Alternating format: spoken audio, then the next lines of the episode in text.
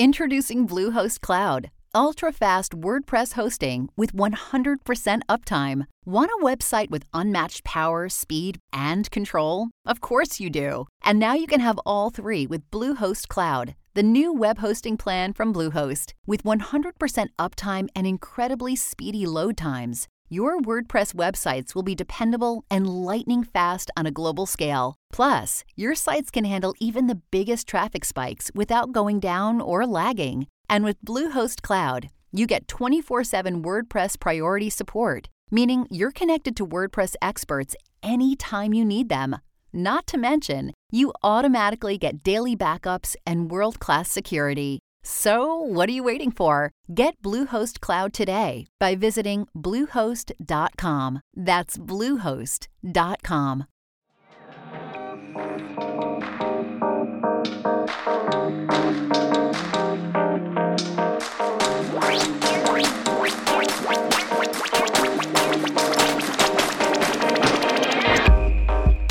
Hello, everybody, and welcome to Backstage Gaming, dramatic takes on your favorite games. I'm Chris, And I'm Dylan. And we are both very eager for this week's episode. Uh, this was kind of a spur of the moment topic decision, but we're we got on the call like a minute ago, and we're like, "All right, let's go, let's go, let's go."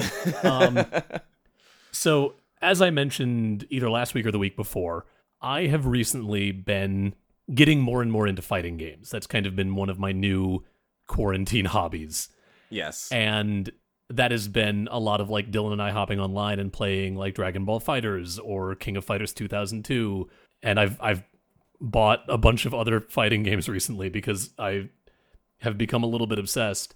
oh, Uh, let me know what else you've got. I- Um, I think picked I up- BlazBlue and hmm? I picked up Guilty Gear Rev 2. oh, uh, good. Rev Two is on Steam. I couldn't find yeah. it. and I'm I was looking at BlazBlue because the BlazBlue like entire series was on sale on Steam the other day, but I didn't pull the trigger on that yet. Um, Uh, I would only get two of them. I would get Continuum Shift Extend because it is the best one, and then I would get Chrono Phantasma. Or, Okay. uh, Central Fiction rather, because it's the last one. Yeah. But anyway, so I've been getting more and more into fighting games, and I found out about this game that was released Thursday, It was released on October 1st, called Footsies. Now, Dylan, if a fighting game player is talking about footsies, what do they mean? So footsies, also uh, known as neutral, I, I think. I, I think the two are used interchangeably. Um, is a concept in fighting games where, so you know, in fighting games, it is one player against one player, and they pick a character, and then they pit their characters against each other. Um, they can throw out attacks, they can throw projectiles, uh, they can rush down their enemies. You know, they have all these different ways to attack. But what uh, footsies refers to is the mentality to to be able to say, I'm not going to throw out an attack right now.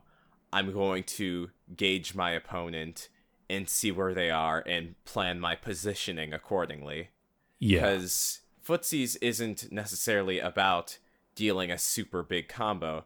Footsies is about getting that first hit that is the start of maybe a potential combo, but you're not you're not thinking I'm going to do this combo. You're thinking this is how I'm going to try to hit my opponent and how I'm going to try to avoid them hitting me. It's like Yeah. that first step. Yeah, it's the it's sort of the phase in the game where neither player has an advantage yet. So they're you're you're jockeying for position, you're moving in and out of each other's ranges, you're maybe throwing out a jab here and there, just trying to kind of get the other player to either slip up or to move into a space that you can take advantage of. Yeah. Uh, and it like in the case of really high level fighting game players, it is wild to watch. Like it's it's an incredible kind of dance. But there is a game that has just come out called Footsies, and it is in essence the world's simplest fighting game. you cannot jump. There are there is like a special move, but in essence you you can move forward and backward. If you are moving backward, you will block and you can hit a button to throw out an attack. And that's it. And the goal of the game is to hit your opponent and then confirm that hit, that jab, into a follow up hit. And if you do that, you take, you know, a point in the round. And the first player to three points wins the round. And that sounds really simple and that sounds really basic. And I have played like four hours of it since Thursday. and I work a full time job during the week. So that's not, that's a lot of my, my free time. Um, but I bought a copy for Dylan too because it was, it was, it's like $4 on Steam or something like that. Mm-hmm. And Dylan messaged me after playing it for a little bit. He was like, "We need to talk about this on Backstage Gaming." Yes, I, and I, I 100% agreed. I barreled my way through the arcade mode. I still haven't beaten I, it. I'm I'm stuck on goddamn one hit man. Yeah, because I just cannot get past his furious wall of super moves. He, he, he's the hardest fight in the game. Uh, there's there's one more enemy after that, but like that's more of like a joke. Yeah, it'll make sense when you get there. I don't yeah, want to spoil it because it, it genuinely made me laugh out loud. That's awesome.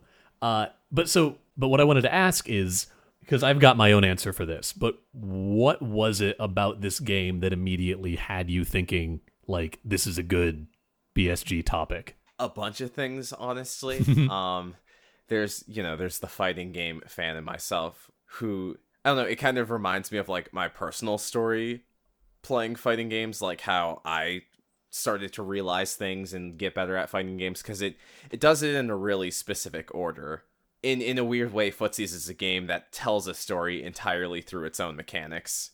Yeah. Um and it's it's the story of you the player getting better at fighting games the genre by learning the the fundamental foundation of all fighting game gameplay like if if you were to make a flow chart for any given fighting game the first box would be footsies. Not whether or not you can throw out a special move, just if you can do footsies and if you know the properties, the benefits, and advantages of your different normals. Yeah. And that is something that I'm still very much kind of learning in general yeah. with fighting games as I play. I, I definitely think footsies is a trial by fire in that regard. Yeah. And I think that's one of the things about this game that I think is so cool is it's in essence it's kind of a teaching tool. Yeah. Like they have they have taken fighting games and they have distilled it down to this one fundamental element that every fighting game holds in in common. Like it doesn't matter if you're playing a crazy anime fighter like Dragon Ball FighterZ or BlazBlue, or if it's more of a like back and forth ground game like early Street Fighter, or, you know, it doesn't matter what kind of fighting game you're playing, Footsies is kind of, as far as I can think of, the only real common denominator. And so, in choosing to boil this game down to just that, they make something that is like genuinely a cool learning learning tool. And they have a couple of like training mode exercises where all you do is try to whiff punish whiff punish your opponent or hit confirm your opponent. And that's it. And it is i spent no joke like an hour on that this morning and realized that i am not great at either of them but i was having fun trying to get better and trying to learn like the feel of mm-hmm. how it feels to do that in this game and try to train myself into like good habits with it uh, and i think that's really cool i think like the idea of a game that is entirely about teaching you to be better at other games like it is kind of fascinating. Yeah. Uh, the other thing that I was really thought was fun, and again, this is kind of getting into I haven't finished the arcade mode, but the arcade mode functions as this really fun kind of like meta commentary on fighting games as a whole. Yeah, and fighting game players as yeah. a community. Like ev- each of the rounds in the arcade mode are a different like archetypal fighting game player. So the first one you fight is the spammer. The spammer. And all he, all they do is just throw out hits one after the other, one after the other. And if you get too close to them and you're not thinking and you don't know how to play around that kind of play style in footsie, you will just get hit. And so it is teaching you not only how to play other fighting games but how to play around the kind of the different kinds of people that you will run into playing fighting games because in any other fighting game, someone would just be like, "I'll throw out a projectile now." But Footsies is a game where it's like you don't have projectiles. You yeah. actually have to make sure you're close enough. Yeah, you don't have projectiles. Sure... You don't have some invincible dash in move. You can't jump in and get a good angle on their low. You have to know distances and know how to whiff punish and know how to time those things out. So you know, th- this is a thing that exists in a lot of fighting games. You know, this, you know, uh, like Chris was talking about earlier, this mentality. I think uh, something that footsies kind of removes from the equation that might be a hindrance to someone trying to learn fighting games in other games is matchups. But uh, the the thing about matchups is that a, a huge part of footsies is knowing the opponent's range. Um, the the technical term is the hitbox. Um, so you can you can play outside of it. Um, and that might be easy if it's a character that you're controlling, so you know your own limitations and you can more accurately gauge your opponent's conditions if you are the same character. Um, however, that's a lot more difficult when you have eight to fifty characters on your roster. Yeah. Um, so by removing that and just having it be this even playing field, I don't want to say the novice player, but you know the the the new player is able to learn all the potential ways they can get hurt faster. Yeah. And it, it's it's kind of falling into this and I don't know I became familiar of with this kind of like dichotomy uh through games like League of Legends, but there is a break there's a there's a, a breakdown in in competitive games where you can focus on either what are referred to as micro play and macro play. And so microplay is the specifics in something like League of Legends, knowing like your individual characters' combos and knowing your individual limits and knowing like the best items to get and the best ways to like play out a specific matchup, like you were just talking about in like a you know a big fifty character anime fighter. Or like when when we were tooling around in uh, in King of Fighters, and I was just like, I don't fucking know any of these characters, as opposed to macro play, which is more of the big picture, conceptual like core mechanical game stuff. So in something like League of mm-hmm. Legends, that's about keeping an eye on the map and knowing when to move for what kinds of objectives and how to like properly contest vision. In something like a fighting game, that's your things like footsies or you know, depending on the game, knowing what if for example, in something like Dragon Ball FighterZ, there are universal like block strings that people can use. They're like there are a certain number of different combos that are just kind of standardized across the entire cast. And so if you know those and you know what those look like, that's going to help you no matter what the matchup you're in. And so that's kind of the the strength of footsies is by boiling itself down and by removing all of those different conflating elements that like might trap you into focusing too much on the micro play, it's going to make you better at the macro play. It's going to make you better at like this big concept kind of thing. Yeah. Sorry, I was just thinking about how I can compare that to shmups, um, or Oh, what please, I've learned yeah. while playing shmups. Uh, yeah. So I, I guess it's like you know talking about the micro and macro play in a more literal way is kind of what happened to me when I was playing shmups, where at Billy, first what's I'd a be- shmup? Oh, sorry. Thank you, Chris, or thank you, stand in for the audience. Thank you, Billy, podcast listener. Um, a shmup is a it's a contraction of the phrase "shoot 'em up," which um refers to a lot of different types of old school action games, but specifically, a shmup refers to the Space Invaders Galaga kind of shoot 'em up, where you play as a ship and you are moving like the screen is constantly panning down um, to give the impression that your ship is moving forward. And as you move forward, enemies enter the screen and um, will try to attack you. And you're basically dodging bullets and shooting as many enemies to score as many points as you can. There's a subgenre of shmups called uh, bullet hells, which have much higher density of bullets. Um, and that's that's what I'm talking about right now. So when you're playing a shmup, or at least when I when I've been playing shmups, um, and you're not entirely familiar with your character's hitbox or hurtbox, hitbox, eh, it doesn't matter. Either Um, one. either one in this case. When when you're playing a shmup, you're basically paying more attention to learning the game. So you're looking at your character's uh, hitbox, trying to figure out where exactly on the sprite of the character you're controlling that is. Um, you're learning about the different bullet patterns, both because you've never played this level before, um, and maybe also bullets, different colored bullets or different shaped bullets have different properties, and you're not sure what those are yet. Um, so you're trying to focus on gathering all these details that while playing, you know, you're constantly going to run into something because your brain's trying to assimilate this new information.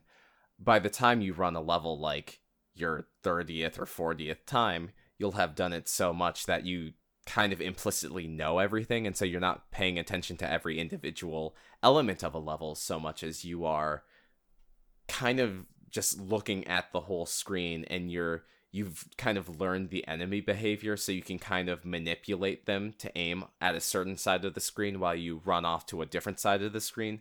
It's your your knowledge has become greater because you're not so focused on trying to learn everything at once Yeah, that's re- that's really cool. I am very bad at shmups, so I I was too, man. Like, give it a month, give it two. Uh, they're not as hard to learn. They're not as hard to learn as you might think. yeah, I, I'm I'm sure that like with a little bit of effort, I could probably get there, but that effort currently is being poured into fighting games. So Yeah, absolutely. Uh, why don't we take a slide into the playbill, and then when we come out the other side, I've got a couple other games I want to talk about that uh, this game makes me think about because this game makes me think about a lot of things. okay. Um. Oh shoot. I want. Okay. When we when we come back. When we come back,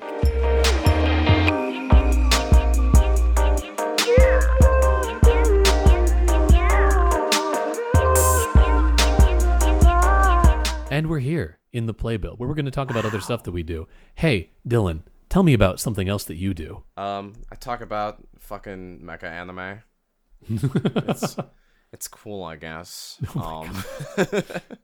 I, I talk with Consider me subscribed. yeah. Wow. What a pitch. Yeah. Um, no, so I, I co-host a show about this old science fiction mecha anime called Macross, uh, Super Dimensional Fortress Macross, and I do it with your friend and mine, Coop. Um, and we, you know, we talk about all types of things that uh, happen in this crazy show about uh, fucking war and the military, but also pop culture and um, society. And, you know, we, we talk about it as like, you know, an action anime, as a mecha anime, as a work of science fiction. Um, and I just, I like to try to dissect every new episode um, in as many angles as I can find. So if that sounds interesting to you, if you like mecha anime or science fiction, uh, you can find our show, Dude You Remember, Macross. That is Dude as in Dude Where's My Car. Um, you can find us on anchor.fm slash dude you remember and we're also on spotify google play and apple podcasts You should also go check out our uh, our sibling podcast, The Unexplored Places. It's an actual play show that Dylan and I are both on as player characters. We're currently using the uh, I almost said Monster of the Week. I always almost say Monster of the Week. We're currently using the Scum and Villainy game system to tell a story about middlingly successful space criminals that are always one step ahead of the law and sometimes not even that far. It's a great show. It's a great time. I really think that if you like actual play shows, if you like sci fi, if you like having a good time, you should listen to it and check it out on Twitter at unexploredcast or by going to unexploredcast.libsyn.com. It's a great show. Thank you also, or thank you as always to the HP Video Game Podcast Network for having us on the network. It's a great show full, or a network full of video game related podcasts talking about video games from all kinds of different angles. We do it from sort of the big picture analytical side. There are uh, shows from the development side, shows from the fandom side, shows from the news side. It's all if you like video games and you like podcasts, there will be a show there for you, and you should go check them out on Twitter at HPVG Pod Network. Thank you also to our patrons over at patreon.com slash bsgpod for supporting us, for doing everything that you do to help us not lose money making this show. It is incredible that we have the support that we do, and we love each and every one of you. That's right, even you. And if you want us to love you too, you should go over to patreon.com slash bsgpod and give us money, I guess. This metaphor got away from me, and I don't really love it anymore. Uh, well you know it's it's all good but yeah, we, we appreciate y'all, and that is a great way to show your support if we are a show that you want to support. Uh, and we appreciate everyone who has done that. Anything else from you, Dylan? uh nope not from me All right, let's dive back in then. So you you had something you wanted to to jump into when we came back. Yeah, uh, so I actually wanted to wrap up a couple things about uh, footsies. Uh, we we talked a little bit about how uh, it's a commentary on. Actually, okay, no, I I think I think we talked about enough, and if people want to know more, they should play the game. Yeah. Uh, I highly recommend playing it. It's it's very fun, even for me as someone who is not very good yet. Mm-hmm. Uh, but I one of the things that I kind of wanted to talk about is that I think that I love the idea of the simplicity of this game. I love the way that it, like we've been saying this whole time, it is it is boiling an entire genre down to the core element that makes it what it is. And there's another game that I really love that I've I've talked about on the show, but I think it's been a while since I brought it up. Uh, it was a game that came out a few years ago called Subsurface Circular, Okay. and Subsurface Circular is a game in which you play a detective robot who is assigned and like geo locked to one train car. You cannot leave the train car, which means that the entire game is you sitting on this train car as it stops at various train stations and other robots get on and off. And you have to solve a mystery by talking to those robots as they co- as they get on and off the train.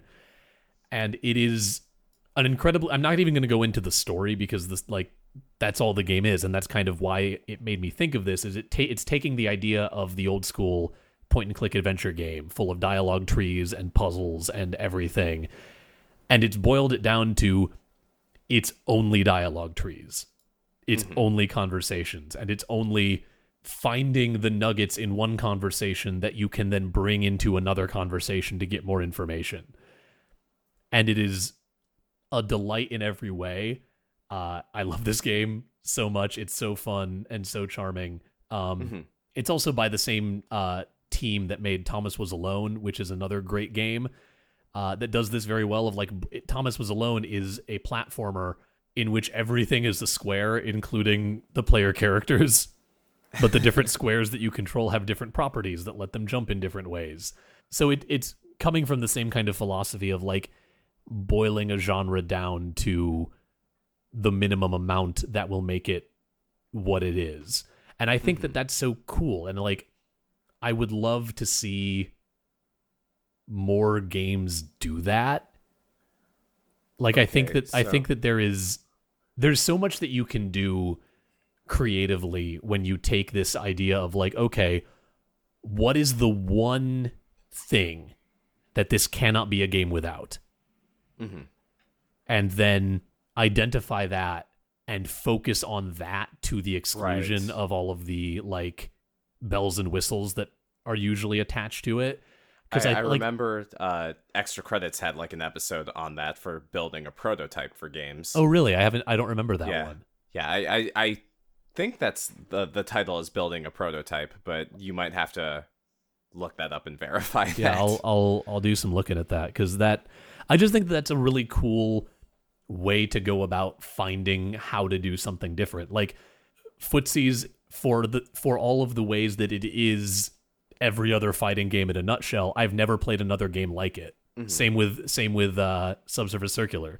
I've played a ton of games that do everything that Subsurface Circular is, but I've never played another game quite like Subsurface Circular in its single-minded dedication to that one gameplay element. And I think that there's like there's there's shortfalls there too. Like Subsurface Circular is I think a 2-hour game, 2 or 3 hours. The the story mode or the arcade mode in in uh Footsies is 6 fights, 5 fights, 6 fights, I think Okay, yeah. so there's there is definitely like that approach to design and that approach to thinking about games does impose kind of a, a an inherent time limit of like you, you're not going to get 20 hours out of a dialogue tree only game. But you get three really cool hours and i think that's awesome. And I, I would love to see like i would love to see that for jrpgs i would love to see a jrpg that like i don't know what the nugget that they would focus on is necessarily hmm but like if somebody looked across all of the final fantasies and picked like okay here's the one mechanic that you can't make a final fantasy without and made it like a 3 hour game just exploring every nuance of that mechanic i think that would be really cool I would really dig that. Yeah, and I don't know. I don't know what that would look like. I don't either. Like I'm I am not a game designer. I don't know what that would be, but maybe somebody out there is and can make it cuz I like I think that I think, there think- is real strength in simplicity. Yeah. Uh to to draw in like our theater training. Look at a play like Waiting for Godot or Romeo and Juliet or like you know name a play that is that is obvious and and known to people outside of like people who go to see plays. It's probably pretty simple. Romeo and juliet is an incredibly simple story that just like kind of winds around itself and and explores like the logical extreme of this one very simple idea waiting for godot is two people predominantly sitting and talking to each other about nothing. I think like there are a lot of stories and a lot of of books and plays and films that have done this kind of exploration into simplicity and there's not as many games and I think that's partially because gaming is still kind of like video game development is still fairly young. Hmm and so a lot of the drive has been like more and more and more more content more subsystems more things for the player to do Right. and I wonder, and I'm I'm spitballing here, but I wonder how much things like footsies and things like Thomas was alone, and this kind of like I can't even call it a resurgence because there's not that many I can think of, but this this these developers making these very simple games, I wonder how much of that is like the pro- the the result of like the 30 40 year nostalgia cycle.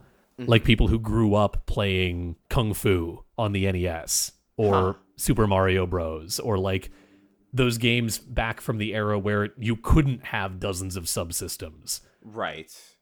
Like being nostalgic for that kind of game and iterating on it with the benefit of the 30, 40 years of like game development knowledge that have come between. I've In a similar way that something like- that. Yeah. In a similar way to something like that something like uh, Shovel Knight does.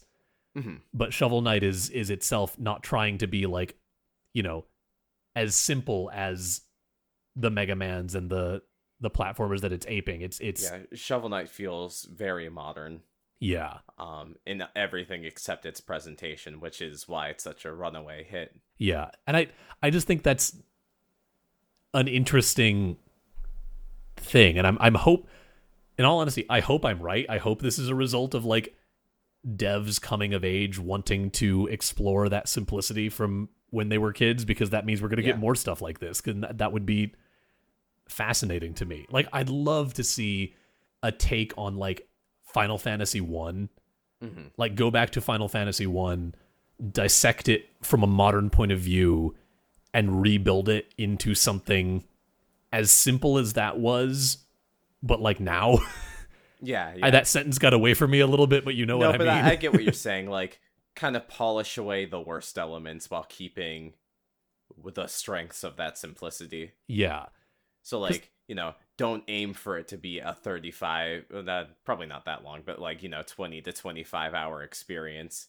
and Yeah. shave it down so that you can have an enjoyable eh, eight hour experience. Yeah. Maybe 12. yeah I don't know I I think that hey can okay this is a slight tangent Okay. but We what do if that all the time. here. Yeah. What if this was the last console generation? what, if we all just what if we all just agreed that graphics are good enough?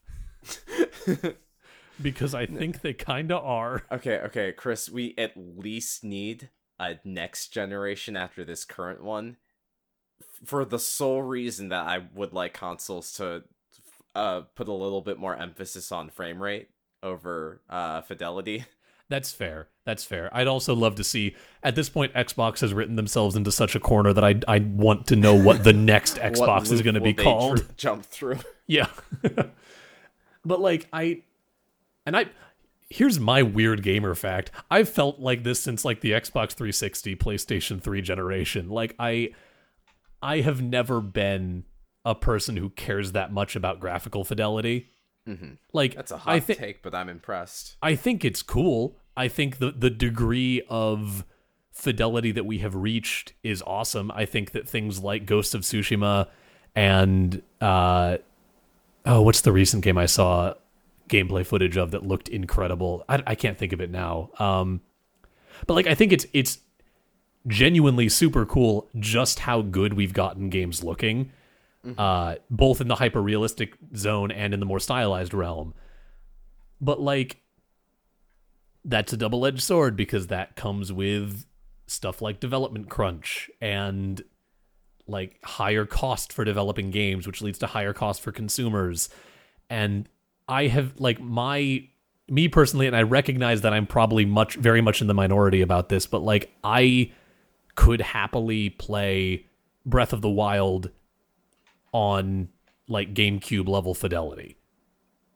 I don't know if it would work as well. I recognize that part of the joy of that game is the ridiculous draw distance of the terrain. Mm-hmm. But like that's kind of my my stance and I I I think that part of why we get so few games that are able to do interesting stuff like what we've been talking about in the AAA realm is that emphasis on fidelity.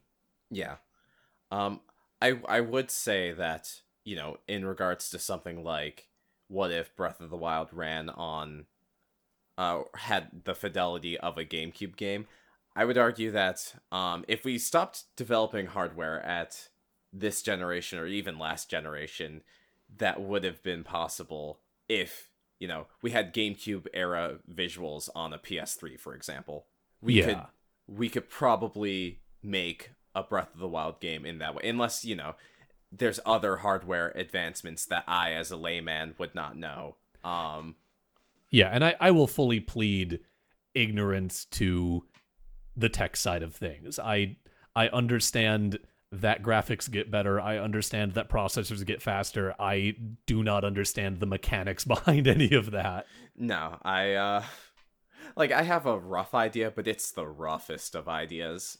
Yeah. But yeah, no, I think uh, regardless, I, I do like that we've we've kind of had a return to not simplicity, but yeah, simplicity. Simplicity um, and, in fo- focus space. is kind of the other element of it. Yeah. Yeah. Um, like you were talking about how you would like to see a revival of what was it? Shoot. Um, help me out. Uh You you were saying I would like to see this take on uh like insert franchise here. Or maybe I'm just misremembering. I do not remember. All right, I, I'm probably. you can't expect me to but- remember the words that came out of my own mouth, Dylan. Uh, it doesn't. It doesn't matter. All I was going to say was that, like, you know, a game that like takes even like some of the weirder, more idiosyncratic elements of Metal Gear Solid One for the PS One. That would be interesting because I think there are interesting things to iterate on there, and by like kind of taking stealth, which is normally like this very complex um, AI driven genre, by taking it and simplifying it again, where like, you know, what was that noise? Huh, nothing here, you know, Mhm. or uh, dead bodies that disappear uh, because they don't need to be a hindrance to your progression. Like stuff like that is, uh, I feel like you can do fun, interesting, abstract uh, stealth gameplay that way in a way that like the genre was never really interested in going. Yeah. I don't know. Um, This is a yeah, cool. It's just like it's a cool avenue of design that I would love to see explored more Yeah, and in more genres. yeah, absolutely. I would say the one other thing about footsies that I really loved and kind of wanted to dial in more on is the degree of kind of meta narrative that it uses. Yeah, actually, I was gonna talk about that a little Yeah. bit. like we we mentioned this already but like the in the arcade mode all of the people you fight are you know gameplay caricatures of people who play fighting games you have the spammer you have the guy who just sits and blocks all day you've got the guy who throws out raw super moves and i think that that is hilarious um Yeah. and like so okay definition time just to make sure we're, we're dotting our i's and crossing our t's. Meta commentary and meta narrative basically just refers to like all of the stuff that a a text here meaning game book film whatever all of the information surrounding it that is not part of it. So like for example, if a film was known to have had a notoriously hectic and rushed filming schedule with lots of reshoots and stuff, that isn't part of the film itself, but that kind of so that knowledge and that information surrounds the film and becomes kind of part of this like external layer of information about it. Mm-hmm. And some properties, some texts choose to actively engage with their own meta narrative. See this game kind of taking the piss out of the fighting game community. Yeah. Uh, and that's something that, again, I've like meta humor is common. Meta jokes, jokes about like, you know, a a superhero movie or a superhero game that happened that like pokes fun at comic books or something like that. That's been done a million times. Those kinds of meta meta jokes are everywhere. Chris, is it okay if I spoil the last fight? I'm fine with it. I don't know how long it will take me to get there because I keep getting folded. Okay, cool. So, uh, it, like as far as how meta it gets, when you fight, um, yeah, w- w- when you fight the final guy, the final guy's name I believe is something like Rollback Guy, and it is a simulation of someone you're fighting online, but with very bad netcode. And so, and That's so- really good. Holy shit. it's so good and so like the the game uh the the fight itself it's no longer like oh he's spamming or whatever it's that like you have to literally predict where they're going based off of the frame right before the frame skips so like in any moment to moment gameplay like the guy might be five feet in front of you or they'll have skipped the frames where he well you can't jump in footsies but you know he jumps back or backdashes or whatever um and so you have a gap of information there that you need to fill or you need to predict before you get your butt kicked That It's is such a so great funny. moment. That is so cool.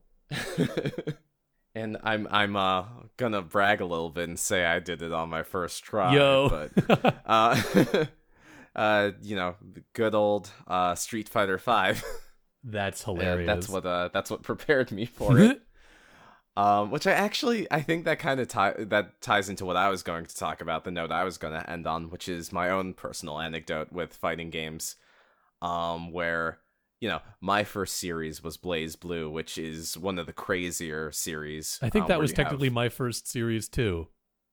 That like that's Small World. that's one of the first games I ever remember playing back with, with Coop, funnily enough, Yeah. back in yeah, high school. Yeah, and so uh you know, you have air dashes, double jumps, uh, a lot of air time, a lot of combos, uh, just stuff like that. You have barrier burst, uh, all these different things, all these different mechanics. And so that was kind of my like everything. I was trying to juggle all of that information at once. And then when I started to get into Street Fighter, well, Street Fighter Third Strike is a little less acrobatic. There's a little less going on in terms of movement. So instead of focusing on the movement, I was focusing on parries, but also that's kind of where I really started learning fundamentals, but not quite as well as I should have. I was still kind of over relying on specials, not uh, closing in to get, you know, not my positioning in regards to the opponent. And so Street Fighter Alpha was the next series I really got into where I started to pay more attention to what my normals were and the different properties of that and um you know, all of those different things. Um and then by the time I played Last Blade, the Last Blade AI was so difficult that like it really had me open my eyes and be like, all right, uh, I had to start thinking about startup animations and uh, you know cooldown animations and all this different stuff. And so by the time I was playing Last Blade, I was basically around the same level as uh, Footsies forced me to play. And I think, the, I guess if this is an endorsement of Footsies, it's that it somehow compressed a decade's worth of learning while playing fighting games into a neat bite-sized little uh, four dollar snack. That's really cool. Yeah, I just I I think that And again, this is one of those things where it's like I, I don't have a ton of other examples to point to and go like this one did it too because I haven't seen a lot of other games that engage with like the kind of meta commentary of their genre like hmm. this. Like I can't think of I can't think of an adventure game that is able to like thoughtfully poke fun at the conventions of adventure games. Like No More Heroes kind of does it with character action games, but it's still like not in quite the same way. Yeah.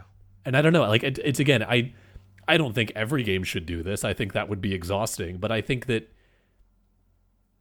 it shows that there is there is mileage to be gotten out of being thoughtful and examining like the community and the conventions of whatever genre you're working in. Because there's stuff there that you can mine. There's there's ideas that are worth like looking at and iterating on and reflecting on. And i think like i still i i genuinely laughed when i saw that footsies had an arcade mode. Because how i found out about it was was seeing uh, somebody got access, a YouTuber that I follow got access to like early copies and did a tournament with some of his viewers. So I saw the like gameplay between people and I thought that was really cool. And then I opened it and saw the arcade mode and and the first guy I fought was the spammer and I genuinely laughed. And I can't remember the last time a game got me to laugh that effortlessly. Yeah, With- from like sheer mechanics. There's not even really anything explicitly funny about it. It's just something that you get. Yeah, and I think it's really cool. Uh, and I think that there are other genres and other other gaming communities that could tap into that same kind of creativity and that same kind of like self-awareness without being mean or petty about it. Mhm. Like nothing about footsies feels like it's reading or making fun of the fighting game community. It's just Right. kind of holding up an exagger it's holding up a funhouse mirror Yeah, in order to teach, and I think that's really absolutely. cool. Anyway, this this has been kind of a rambly episode, but uh, everyone go buy footsies. It's a really cool little experiment. It's like four dollars. Uh, I I want to see games like this take off because if it's not obvious yet, I think they're really cool, and I would love to see more experiments like this. I will happily pay five dollars a pop for more game developers putting out weird little little like wind up toy minimalist games like this because I think they're cool as hell. Anything else you want to throw out, Dylan, before we wrap up? Um, yeah, one more thing. Yeah. Uh, in Footsie's favor. Uh, so when I was when I first started playing Street Fighter Five online, um, I ran into an opponent who would do a Shoryuken dra- uh, Dragon Punch over and over again, and that was the only thing he did the entire fight. And he beat me twice, um, because I sucked at neutral, and I always kept on trying to jump in to attack him when that's the last thing you should be trying to do. Uh, for for people Um, who don't know, a dragon punch is shorthand for a move that's invincible on startup. Like Yeah, it is it is specifically designed to counter hits. So jumping in and trying to hit is exactly what they want you to do. Yeah, it's invincible on startup, and also it's an anti-air. So if you're in the air, you are kind of You're double dead. to it. yeah, exactly. so I don't know. It, it kind of it kind of brought back fond memories of me being more of a novice. Yeah. And I feel like for novices, it'll be a nice little education, you know, trial by fire. Obviously, the game's not easy, but you know, it's it's a kind of a trial by fire of like, this is where you're lacking. Yeah. Do something and like about it. for me as someone who's still very much like I very much am a novice at fighting games, I feel myself getting better. Like the first time I, I booted it up, it took me probably four or five tries to beat the spammer. And now I can do it reliably on my first try because I have learned like, oh, I know how to deal with this now. I'm still getting there with the follow-up ones. That most of them I'm I'm learning, but I like by putting it into those very clear terms, and stripping away all the fat like we've been talking about, it makes it very easy to figure out how to improve mm. without it needing to teach you how to improve. And again, that, that's it's cool as hell. It's a good game. Everyone go go give it a try, or at least look it up and see if see if it looks like something you'd enjoy. And with that, shall we wrap up, Dylan? Yeah, I think it's about time. Let's wrap up. Thank you guys Actually, for joining how us. How long have we been recording? Uh, about 50 Kinda minutes. curious, It's been a it's been Oh, an hey, episode. we nice. get we got there. hey. Hope y'all enjoyed hearing us kind of just ramble about this cool little game. Uh, and I'm gonna do the same call to action I always do. If if there is a game that this topic has made you think about, please tweet it tweet at us about it because I want more games that live in this space to to look at and to learn from because I think they're cool as hell. Um, but Dylan will tell you how to tweet at us. In the meantime, remember that wherever you're getting us, whether that's on the Apple Podcast service, Spotify, Stitcher, the Google Play Store, leave a rating, leave a review. Tell your friends, your family, your dog. Get your dog into podcasts. Get your dog into our podcast, and then your dog can go and win Evo. Uh, anyway, t- sh- spread the love. Also, go check out our website at bsgpod.com. Uh, it's got info about us. It's got a contact form if you want to reach out to us about anything. That's a great way to get a hold of us if you want to talk to us directly. The other great way to do that is on social media. Yeah, so uh, there's the aforementioned Twitter, where our handle is at BSG underscore cast, and you can also find us on Facebook.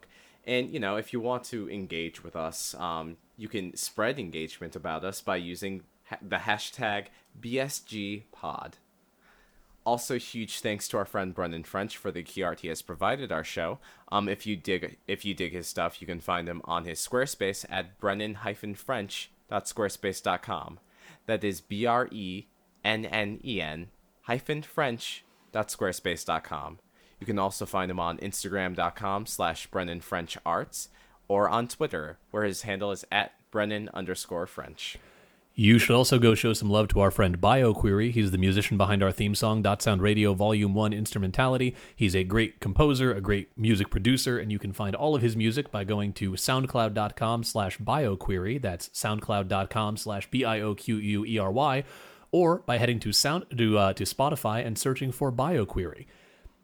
As always, thank you again to the HP Video Game Podcast Network for having us on the network. It's a great network full of shows about video games. We've already talked about it a little bit, but genuinely, if you like our show, you'll probably like at least a couple of theirs. So go check them out on Twitter at HPVG Pod Network. And thank you again to our patrons at patreon.com slash bsgpod for making it possible for us to keep doing this without losing money. Uh, it still blows me away, the support that we've gotten there. And if you like our show and want to support it fundably, that is a great way to do that. That's patreon.com slash bsgpod. Anything else for the good of the order, Dylan? Let's play footsies. Let's play footsies. Let's do it. Bye, everybody.